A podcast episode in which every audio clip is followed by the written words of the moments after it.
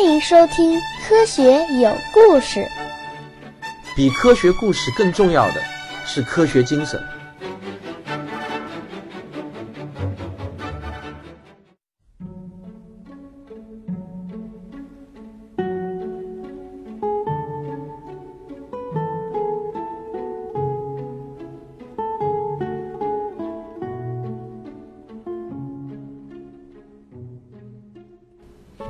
又让各位久等了，我们今天继续讲时间的形状相对论史话。在上一讲中，我给大家聊了一聊超光速的这个话题。那么现在，我要提醒各位亲爱的读者注意，一个伟大的时刻就要到来了。本章的压轴大戏现在开始正式上演。爱因斯坦马上就要写下古往今来那个最出名、最牛，连小学生都知道的一个惊天地、泣鬼神的传世公式。请屏住呼吸，下面是见证奇迹的时刻。爱因斯坦现在手上有了这么一个质数公式啊，就是我们上一章讲到的 m 等于 m 零除以根号一减 v 方除以 c 方啊。此外，人们很早就知道，一个运动的物体是具有能量的。子弹能够把木板打穿，断头台能够砍下路易十六的脑袋，靠的就是物体的动能。呃，在经典物理学中呢，有一个著名的动能公式。这个公式，如果上过高中的同学应该都还记得，就是 E 等于二分之一 mv 方。我还记得以前读高中的时候啊，有很多物理题都是围绕着这个公式展开的，可以出的很难很难。现在呢，这两个公式就到了爱因斯坦的手里，他把玩着。爱因斯坦心里知道，这个经典的动能公式肯定也是需要修正的，于是呢，他就开始像搭积木一样，把这两个公式搭来搭去。啊，我在这里呢就不写出具体的推导过程了，因为那要用到一些叫做无穷级数展开的数学手法，这个是高等数学里的手法，我就不展开说了。如果展开说的话呢，我相信会影响很多读者这个阅读时的愉悦感了。总之呢，我们的这个爱因斯坦，他就用刘谦式的神奇手法把玩着手里的这两个方程式，很快奇迹出现了，爱因斯坦的草稿纸上面出现了下面的这样的一个公式。E 等于 mc 方，啊，当然，在爱因斯坦的这个原始论文中，并不是用 E 来表示能量的，而是用 L 来表示能量。那么我这里为了让大家让大家能够听得懂呢，我就有意换成了 E。爱因斯坦在写出这个公式之后，就拿着笔在这个公式上面画了一个圈，禁不住就激动地抬起头来看了我们一眼，说：“刘谦是骗人的，我这可是真的。”这就是大名鼎鼎的智能公式，我保证这是本书出现的最后一个公式。从现在开始，再也不会有恼人的公式来刺激你了。这个公式说明了什么呢？它代表了质量和能量是可以相互转换的。它解开了英国科学家卢瑟福在前不久前发现的神秘的放射性物质为何能发出巨大的能量之谜。也解开了开尔文勋爵啊，也就是我们前面提到过的那个演讲中用乌云做比喻的老头儿，也解开了这个开尔文勋爵冥思苦想也想不通的太阳为何能经久不息地放出如此巨大的能量之谜。一看，一个智能公式一下子就解开了当时世界的两大之谜。这个公式带给人类的震撼是无法用语言来形容的。你想啊。因为这个 c 方是个大的不得了的数字，这个数字是多少呢？它是九百亿千米每秒平方，也就是说，一克的物质如果全部都转换成能量的话，就可以产生九十万亿焦耳的能量。这又是多大的一个能量呢？我来打个比方啊，假设我能够自爆的话，把我自己这个七十公斤的质量全部都转换为能量，那么。就相当于三十多颗氢弹的威力，这听着有点恐怖啊！周围的每个人都相当于随身携带着三十多颗氢弹啊！你想想是不是应该躲远一点？不过呢，你放心好了，没有人能把自己变成氢弹自爆的。即便是威力巨大的原子弹，也只不过是仅仅把百分之一的质量转换成了能量而已。那氢弹的转换效率大概也只有百分之三左右啊！这个数字我记得不是很准确，随口说的。如果你对这个智能公式还是感到费解的话呢，呃，我可以帮你用这样子的方式理解一下。你想啊，任何一个物体在光的眼里头看来，是不是都在以同样的速度，也就是光速在运动呢？因为运动是相对的嘛。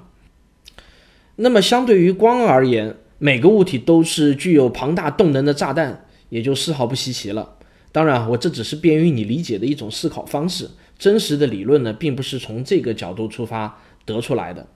但是呢，我想请你千万要记住两点啊，这两点很重要。第一，爱因斯坦并没有参与原子弹制造，智能公式也不是制造原子弹的理论。第二呢，即便没有智能公式，原子弹也一样能够造出来，只不过它的原因仍然会比较神秘而已。这啊，讲句题外话啊，基本上我每次讲到这里呢，都会有很多人跳出来持不同意见啊，他们想不通这个智能公式怎么会不是造原子弹的公式呢？而且他们也想不通，爱因斯坦难道真的没有参与原子弹的制造吗？关于这个问题啊，我不想再多做解释了，因为我肯定是没有搞错的。如果你们还是不信呢，也可以自己在网上多搜一搜关于这方面的资料，也可以找一些这方面的书籍来看。有很多书里其实都提到了这个关于原子弹需不需要智能公式这个问题。好，我们继续回到正题啊。这个智能公式是如此的简洁而又不可思议，以至于它成了相对论和爱因斯坦的代名词，甚至呢，它经常被用来代表科学。但如果爱因斯坦地下有知，他可能会觉得用这个智能公式来代表相对论并不妥。如果用相对论因子伽马的公式来代表，也，就是那个根号一减 v 方除以 c 方啊，他也许还会马马虎虎能够接受。在爱因斯坦的那篇论文。论运动物体的电动力学即将发表的前夕，也就是一九零五年的九月底，爱因斯坦把他最新发现的质数公式和智能公式写了一篇仅仅只有三页纸的论文，作为上一篇论文的补充，就把题目呢取名为“物质的惯性同它所含的能量有关吗？”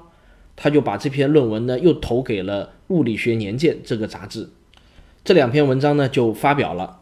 不过呢，文章在发表后的很长一段时间内，并没有立刻获得惊天动地的反响，它就好像一粒沙子扔进了沙漠，迅速地埋没在了沙海中。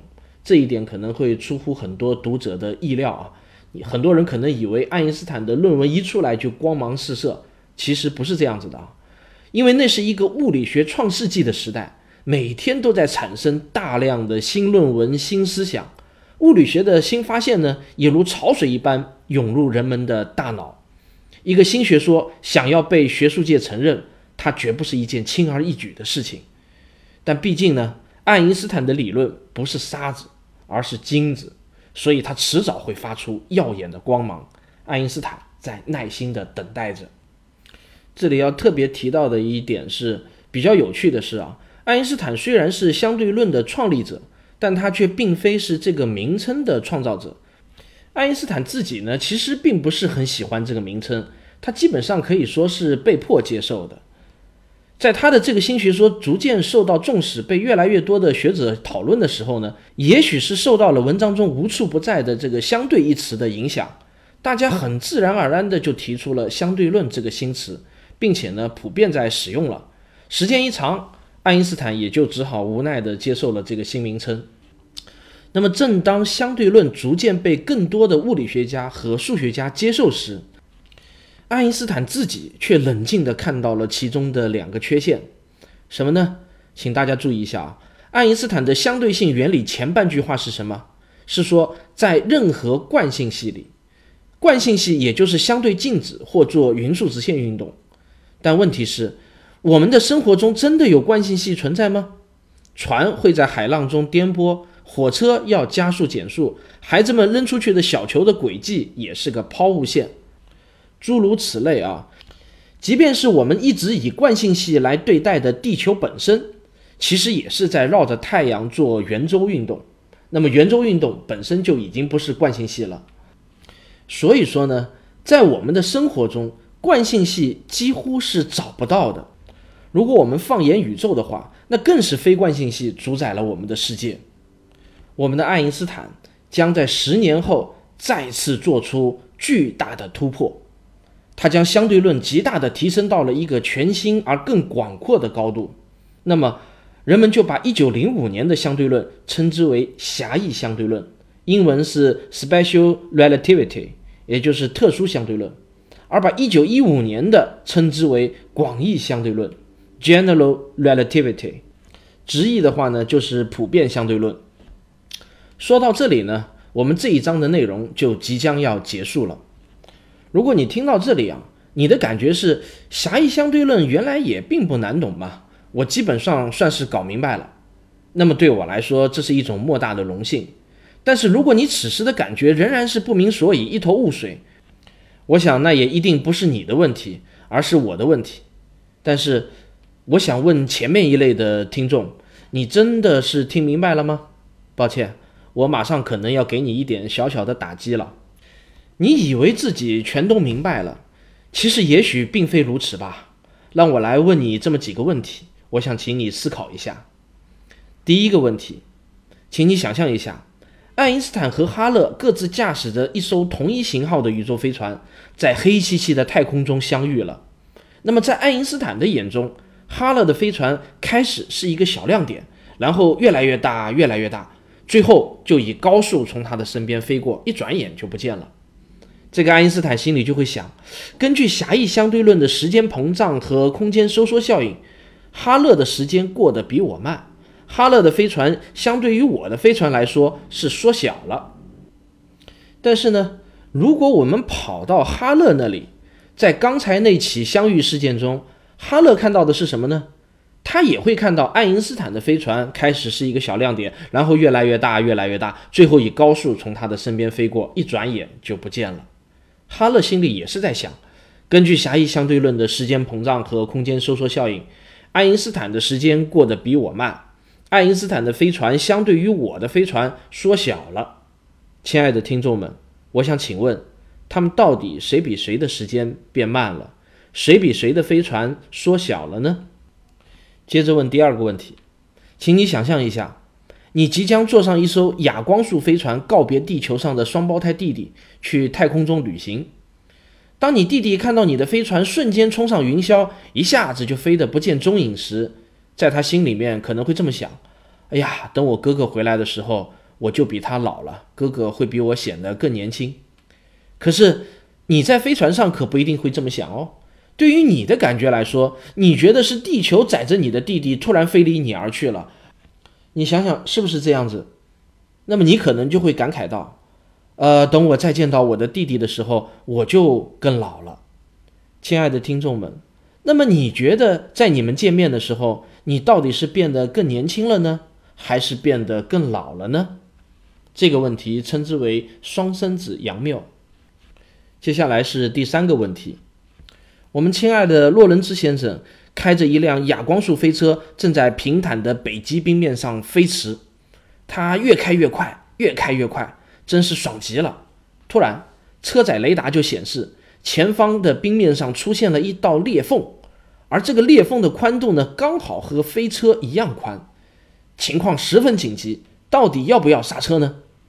洛伦兹突然想到：啊哈，那个裂缝正相对我做着高速运动，它会在运动方向上收缩。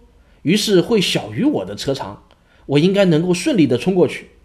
这么一想，洛伦兹心里一宽，反而踩下油门加快速度。可是马上就要到裂缝时，一个念头突然冒了出来，他吓呆了。如果裂缝里面有一个人，从他的眼里看来，我正在朝着他飞速运动，因此我的车子在运动方向上会收缩，那么我岂不是会更容易的一头就跌入冰缝中？天哪，我得赶紧刹车。可是此时已经来不及了，亲爱的听众们，请问倒霉的洛伦兹先生到底有没有掉入那个冰缝中呢？第四个问题，庞加莱先生正指挥着一艘潜水艇在大西洋中游弋，海里的美景那可真是美不胜收啊，看上去似乎比数学公式要有趣的多。突然，一阵凄厉的警报声把庞加莱的思绪拉回到现实中。一个中士慌慌张张地跑来报告说，一个不明物体击中了潜水艇，撞坏了深度控制箱，潜水艇正在急速的下沉，情况危急，请求处理方案。庞加莱不愧是久经考验的大师级人物，临危不乱。他想，只要我加快潜水艇的前进速度，那么对面的海水就会相对于潜水艇做高速运动。根据狭义相对论的质数公式，海水的质量会增加，那么密度就会增加，浮力就会相应的增大，我们的潜水艇就能顺利的上浮了。当庞加莱正要发出以亚光速加速前进的指令时，突然又想：“哎呦，不对！一加速，在海水看来，潜水艇的质量就增大了，那我岂不是会下沉的更快？”此时的庞加莱就从淡定变成了蛋疼，他看着全体艇员焦灼的目光，大颗的汗水就从额角落了下来。各位，我的问题就是，你觉得那个可怜的庞加莱先生？到底该不该下达加速前进的命令呢？好了，我的四个问题问完了，请原谅我。我想你本来已经清楚的头脑，突然一下子又坠入到了深渊中，或许你会忍不住火冒三丈，你会想：这该死的相对论到底是相对谁啊？请息怒，我亲爱的听众们，你一点都不需要为此感到郁闷。这些问题不但困扰着你。同样也曾经困扰着比我们聪明十倍的那些大科学家们。那个双胞胎到底孰老孰少的问题，也曾经引发过全世界范围的大讨论。要搞清楚这些问题呢，绝不是我三言两语就可以说得清楚的。我想请你系好安全带，我们的旅程才刚刚过半，更刺激、更惊险、更不可思议的故事和风景还在前面等着我们呢。犹豫什么？这就跟我。出发吧！不好意思，这一期就讲到这里。科学有故事，得接着下一期才为你讲广义相对论的宇宙了。如果你实在是等不及的话呢，我建议你可以到书店里去买一本我的书《时间的形状：相对论史话》，自己先睹为快吧。我是卓老板，我是吴京平，我是汪杰，我们是科学声音。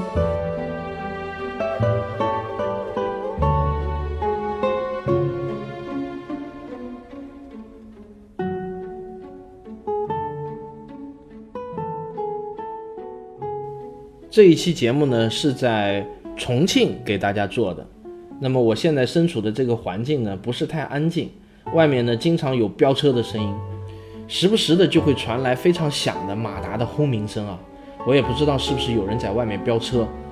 说实话，这段时间呢确实也是非常的忙，今天做这一期节目也是硬挤出来的时间，所以这期节目做的比较短，也请大家见谅。当然，刚好也是到了一个章节的结尾，再多念这么个五六分钟也意义不大。前两天我在这个专辑中呢，就插播了一段我们科学声音组织的讨论，关于这个测不准原理的讨论。那这个讨论呢，也引起了听众们很大的一个反响，大多数人还是好评的。当然，也有个别人就指责我。说我是来听相对论的，你干嘛给我插播一段无关紧要的东西呢？啊，在这里我想解释一下啊。首先，这一段测不准原理并不是跟相对论无关的，因为你如果听下去的话，我这个专辑也会讲到测不准原理，而且它和相对论还有莫大的关系呢。另外呢，我也想请这些生气的听众朋友们呢，呃，理解一下，因为毕竟我们这个节目是一个免费的专辑嘛。既然是免费听了，你也就不要对我要求过于苛刻了，让我随意一点好吗？所以，尽管有这么大概一个听众吧，呃，说出了他的不高兴，不希望我在这个专辑中插播其他的节目，但是对不起，我后面呢可能还是会要插播我们科学声音组织的讨论，因为在我看来众口难调嘛，还是有大多数的听众是喜欢听的。如果你恰好是那个不反对我插播的听众，那么我斗胆恳请你留个言支持我一下，让我也听听更多的民意吧。另外，关于科学声音听众聚会的事情，我再提一句，时间呢是定在七月九号周六的上午十点到下午四点，具体怎么选听众的方案，请耐心等待。我们会在月底的那一期节目中公布我们最后定稿的那个方案。如果你对参加我们这个聚会感到有兴趣的话呢，也请您一定要留心听我们的节目。我们三个人呢，其实都是特别平民草根的人，谁也没有把自己怎么当回事儿。反倒是我们的听众当中呢，确实有很多的牛人，我们也很希望从你们身上能够多学到一点东西。好了，我们这一期就啰嗦到这里。如果你对我的专辑感兴趣的话呢，请您别忘了点一下订阅。当然，如果我讲的东西您觉得对你有帮助的话呢，你也可以给我打赏，呃，这样子会给我带来莫大的精神鼓励。谢谢大家，我们下期再见。